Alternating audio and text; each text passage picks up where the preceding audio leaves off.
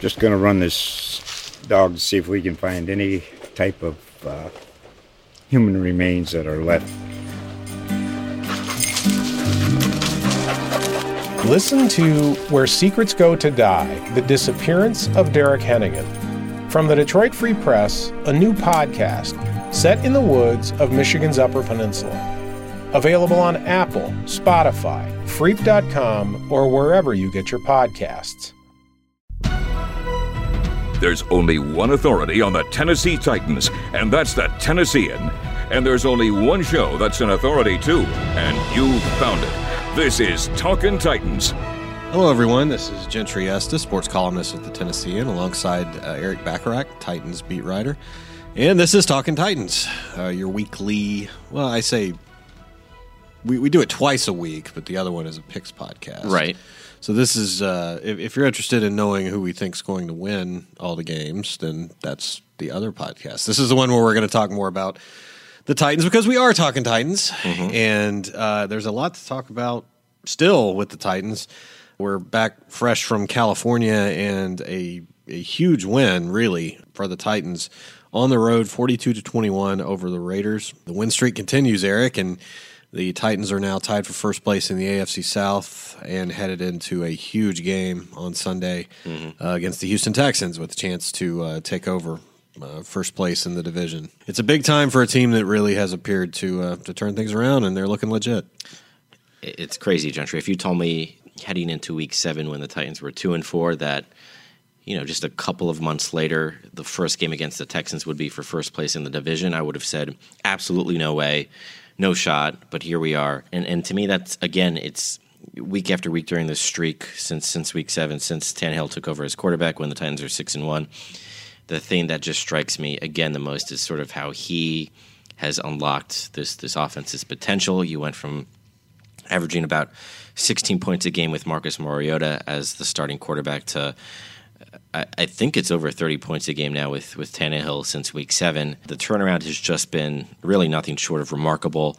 You know, we've spoken about this before. It, it does start with Derrick Henry and what he's doing, and, and just sort of how the play action is playing off of that, and what Tannehill is doing as far as getting big plays. His his yards per pass attempt right now lead the league by a considerable margin. Everything's really clicking for this offense, and, and to me that you know week after week is is the thing that that immediately jumps out way before anything else. You know, I, I kind of would have thought going into this little stretch where Tannehill uh, has been the starter that there's a, a, a, a certain level he would have to play to to make it a no brainer decision that he's going to remain their quarterback into the future. And the odds of him playing there probably weren't very good. I mean, uh, and and he's done it. He's absolutely done it. I remember sitting in Denver and writing about the transition that was coming at quarterback and kind of saying that the guy's going to have to be a superhero. He needs to bring his cape to turn around this offense, and he mm-hmm. did. He absolutely did. It, Right. It's been incredible to see. But I will say, haven't won anything yet. They need to. They're going to have to play the Texans twice in three weeks. They're going to have to play the New Orleans Saints, whereas as the Texans play Tampa during that stretch. So the schedule still isn't in their favor mm-hmm. but it really is hard to pick against this team right now. Ryan Tannehill is he's, he's certainly rejuvenated his own career, and he, he also is in a lot of ways rejuvenated this team for sure. And it keeps getting more and more that way every week. It seems like. Yeah, and I remember week uh, week six sitting there in the Denver press box. Gentry, you, you mentioned writing that Tannehill would need to, to be wearing a cape. I remember googling for the first time 2020 NFL quarterback prospects and kind of dreading just that you know the, the rest of the season was going to be that just looking at quarterbacks and seeing where the Titans would go in the draft and, and thinking for sure that they would look for a quarterback in the early rounds. You know, right now that's not that's certainly not a given because, as you said, Tannehill had to play to a certain level to to make it so that you would think uh, it was a no brainer decision to bring him back to be the starter, and and he's done exactly that. And you know, to that point, I think Jon Robinson deserves all the credit in the world for recognizing that that Mariota was, was kind of you know just based off of what he had done past couple years. Again, Tannehill was brought in here specifically to be the backup and was going to be used in, in the event of an injury to Mariota because he he does have a track record of missing games due to injury. But he he found a guy that was you know not not really coveted around the league, and and uh, here we are. To me, you know, I think Lamar Jackson is the MVP of this league, but Tannehill is at least beginning to put himself sort of in the conversation, especially if this continues. And when you consider that, when you consider what Tannehill has done to revitalize this offense, again going from a two and four team that was averaging 16 points a game to what it is now, you factor in uh, the draft class that that Robinson uh, assembled this year, where literally all those guys are having an impact. Where earlier in the year it kind of seemed like they're all banged up. You factor those two things in. Yeah, you had Adam Humphries, Roger Saffold, who early in the season um, certainly weren't weren't playing to the money that they were given to the contracts they were given. But you know, here we are. Saffold's played a lot better. A lot better. We, we should we shouldn't point that out. Yeah, I was certainly going to get there. We, you know, in week 15, Saffold's played better. Humphries has has you know been more of a factor with Tannehill under center, and again, the draft class, the quarterback. I think uh, to me, Jon Robinson has to squarely be in the conversation for NFL Executive of the Year. Well, I think Tannehill comeback player of the year for sure. Yeah. that, that's a, that for sure. I think that's he deserves that. You know, I, I think certainly Jon Robinson. It looks a lot better now than it did. I, I think what Way better. I, I think what he did that I that to me was the the wisest move was to not lock anything down with with Mariota. He gave himself an out there um, by taking it into this season. You know, Mar- Marcus it was well paid this year. Um, there was always that understanding of well, we don't know what we're going to do long term. Let's let's see. And, Let's let it play out. and it did. And he gave himself an out, and, and the Titans needed it. And because they had that out, and there was the foresight to get kind of a safety net option in Ryan Tannehill, it's turned around their whole season. Mm-hmm. And I, I think it, it, so many things were kind of hinging from the standpoint of, of contracts and the future of this franchise on what was going to happen this season. There was obviously the big question at quarterback, but you had Derrick Henry as well. And, you know, you, you make a case that, that your two most important positions, you, you're still trying to determine if the guy that you have there is going to be your guy. Derrick Henry probably should be at this point, you know. So, but now they're in a position where they're going to have to pay Ryan Tannehill uh, in addition to Derrick Henry, and it'll be it'll be interesting to see what they're willing to do there, Right. Because I think if you're taking a poll of the fan base and most people who are observing this, well, sure, you know, you need to resign both those guys, but you know, in particular with, with a with a running back, it's it's hard to want to commit to a, to a really lengthy deal for a lot of guaranteed money. I think Tannehill's earned it, and I think he's going to get it. Henry, I think, has earned it too. Whether or not he, he's going to get it uh, is, is could be something to watch. Uh, I think he would probably want to stay with the Titans. So, so to me, I, I think the question of the performance of the executive here, it's it's it's a little bit to be continued because of that. I want to sure. see how those things play out. But your point's well taken on the draft class. I, I do think um, you know AJ Brown was a pick I wasn't sure about. I mean, I. I I wasn't here covering the Titans yet, but you know, I remember at the time a lot of people had him first round uh, as a receiver, and as a guy who'd been covering the SEC, I was like, I don't even know who this guy is. I'm serious. I'd like these these receivers at Ole Miss. Where were they for three years? And I, he has proven to be all that though. He he is a very he's a dy- dynamic player, and he's giving them you know. And and we hadn't really talked about, but I, I've said a lot of the season. I felt like their their big weakness was at receiver. They they Right. la- they lacked the big play sort of threat that the guy that you could count on to be, you know, a guy that week in week out produces is consistent is is that threat and and he's that. Uh, With- becoming that. Yeah. it- with that. Yeah. they they become quite scary offensively with that and w- what you're seeing from Ryan Tannehill, and, and it's amazing how much it's transformed.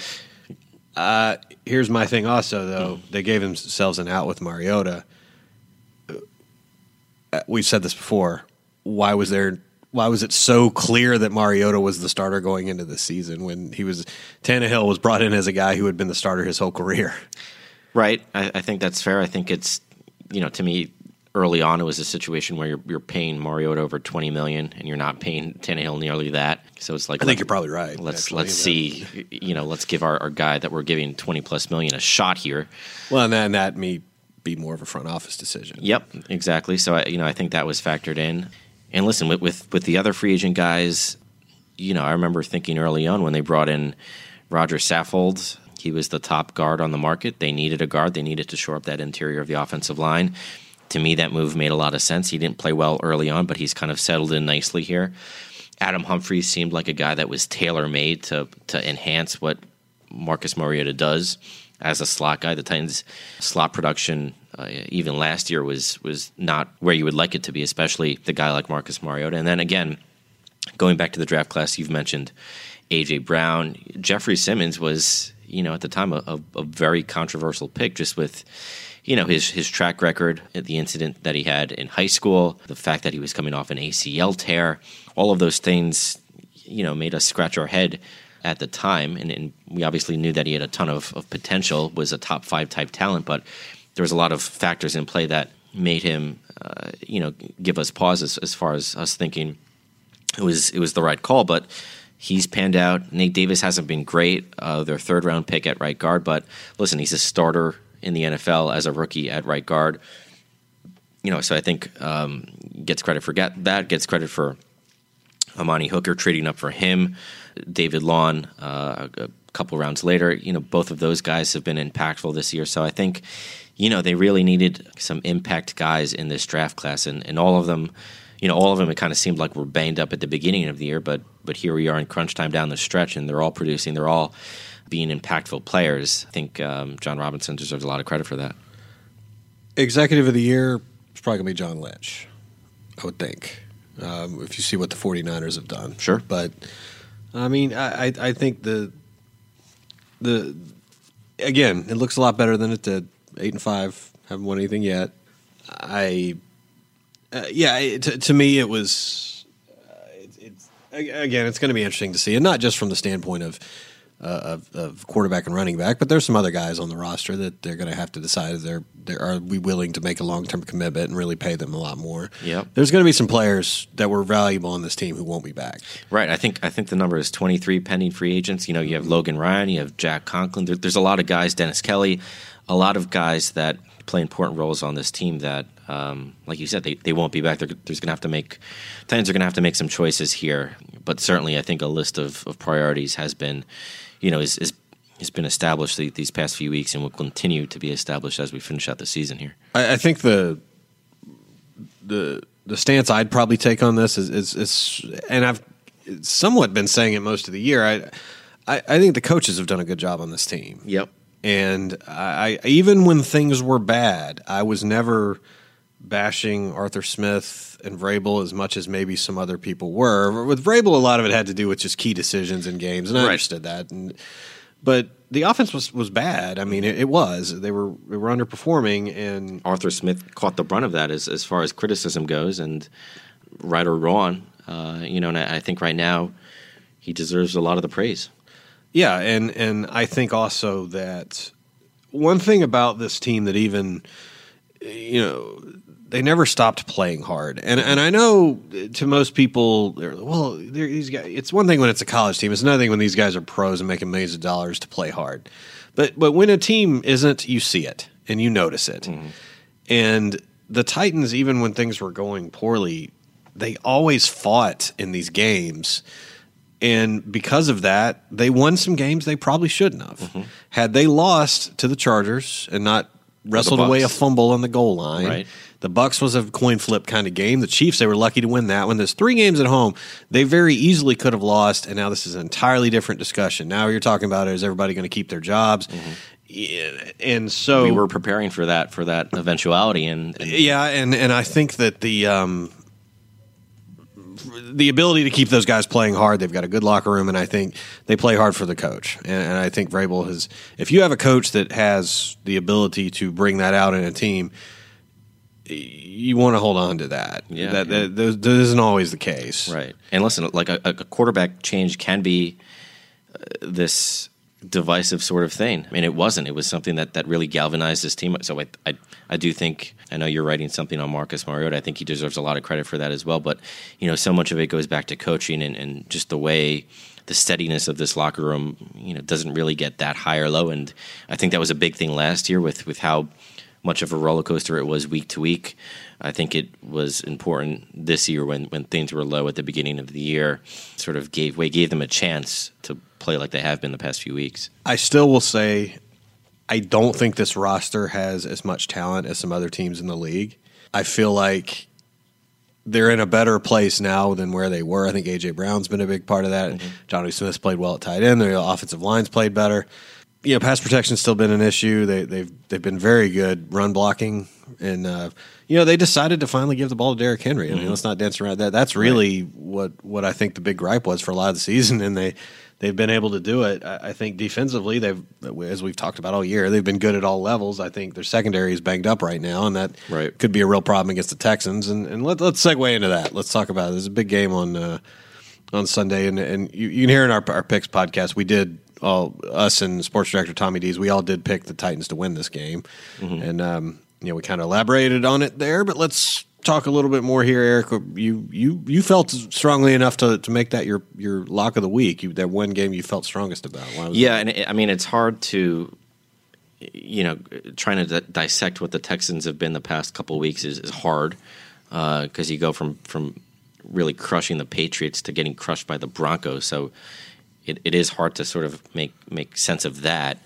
Um, but just with the way the Titans are playing right now, and, and I agree, you know, for, for how great Tannehill has been, you know, it, it really does all start with Derrick Henry for this team. You look at the play action numbers for Tannehill and the offense, they're really off the charts, as are the uh, yards per attempt, yards per, per throw for Tannehill. And all of that starts with the threat of Henry when you have to load up the box and, and you know, have these eight man fronts. When that happens, you know, stuff opens up downhill, down, downfield for, for Ryan Tannehill uh, and the offense kind of goes from there. So, you know, I agree. I think there's more talented offenses out there, but as far as sort of the, I guess, just harmonious nature of, of what the Titans are putting out there offensively right now, it's it's hard to argue that there's a better team just in terms of what's working for an offense right now than than the Titans. I mean, they're scoring over 30 points a game since since week 7 four straight games of, of over 30 points, and this this past week was was the shining example with 552 total yards uh, of offense. Tannehill almost throwing for 300 yards. Derrick Henry running for over 100 uh, for a, a, I think it was a fourth straight game, despite having you know a, a, little bit of a hamstring issue. Everything is really clicking for this offense right now, and, and I think to pick against them. The line in this game is only two and a half. You know, at Nissan Stadium, where the Titans have won I think it's 20, 20 of 26. To me, it was it was an easy pick. Right now, I think the pick against the Titans would be misguided. You know, to compare that performance in Oakland offensively versus what it looked like in Denver, I, it's stunning. It's stunning. That's the, the word. Yeah. I, you don't normally see that, that at right. any level of football that a team reinvents itself in such a way with one player. Yeah and and it it truly has had to do with Ryan Tannehill. And and I guess my only my biggest question about that is is how sustainable is it? When you look at some of the numbers, they feel like outliers. They feel like things that over the as, as you keep going, you're not going to be able to sustain that. Yeah, I, I agree. Except you know we're we're seven games in now, and you're still kind of waiting for the other shoe to fall. It's true. So, you know, so I I agree, but you, as as the streak kind of goes on, the confidence only grows that this is something that they keep going with. And and by the way, we always everyone knocks the Titans for being unpredictable. The Texans have Yeah, I mean just this this recent sample size. I mean, my goodness, to get they were they didn't just lose to Denver. They got they got beat badly. Right. And, granted the Titans did too, but I think that I the I I don't understand that team, and I haven't all nope. season. To, to crush Tom Brady and then to get crushed by Drew Lock, I, I cannot make heads or tails of that. And I think it, you, you have to like the Titans' chances at home, as we talked about. The pie. I don't know about two weeks from now in Houston in yep. a game that's going to be That'll huge. Be tough. Yep. But I think you like the Titans at home in this spot with this much momentum and how well they're playing. Also, I I, I think they're going to have a home field advantage this time. I do. I think the fans are going for a, a cold blue at Nissan Stadium. I think you know the fans are really going to rally behind the Titans for this one. I mean, it's it's for first place in the division games don't get much bigger. Even even as exciting as I'm sure Week 16 will be against the Saints, this is really this is the game right here. If you're a Titans fan, it's it's the AFC South title, you know, coming into play, and obviously they'll face the Texans once more in Week 17 in Houston. But but if you're a Titans fan, this is the game right here. Th- yeah, it is. I think lo- to lose this one at this point with so much on the line would be would be pretty deflating. yeah, because uh, you just looking at the scenarios, the the division, you know, really, you know, you, you have to have everything break right if you lose this game. Because if you lose, you need the Texans to lose, obviously in Week 17 to the Titans, but you also need them to lose to the Bucs in Week 16, and you would think that's a game that Houston can win, while the Titans would have to beat the Saints because again, the, the Texans have the the tiebreaker over the Titans, which is division record, and they can't catch them in that regard unless they sweep them. So, really important game for the division. Uh, the wild card is a whole different conversation, and and it's know, not a sure thing. It's not a sure thing. So, you know, if you're a Titans fan, this is the one to show up for. Absolutely. Well, that does it for this edition of Talking Titans. We hope you'll subscribe to Tennessean.com if you haven't already. And remember to subscribe to this podcast on iTunes, Google Play, or wherever it is you get your podcasts. Drop us a review and a rating while you're at it. For Erik Bacharach, I'm Gentry Estes, and we'll see you next time. Talkin' Titans hosts each Thursday at Tennessean.com. You can also subscribe to Talkin' Titans for free on Apple Podcasts and Google Play. I'm Sean King. Talkin' Titans is a production of the Tennessean.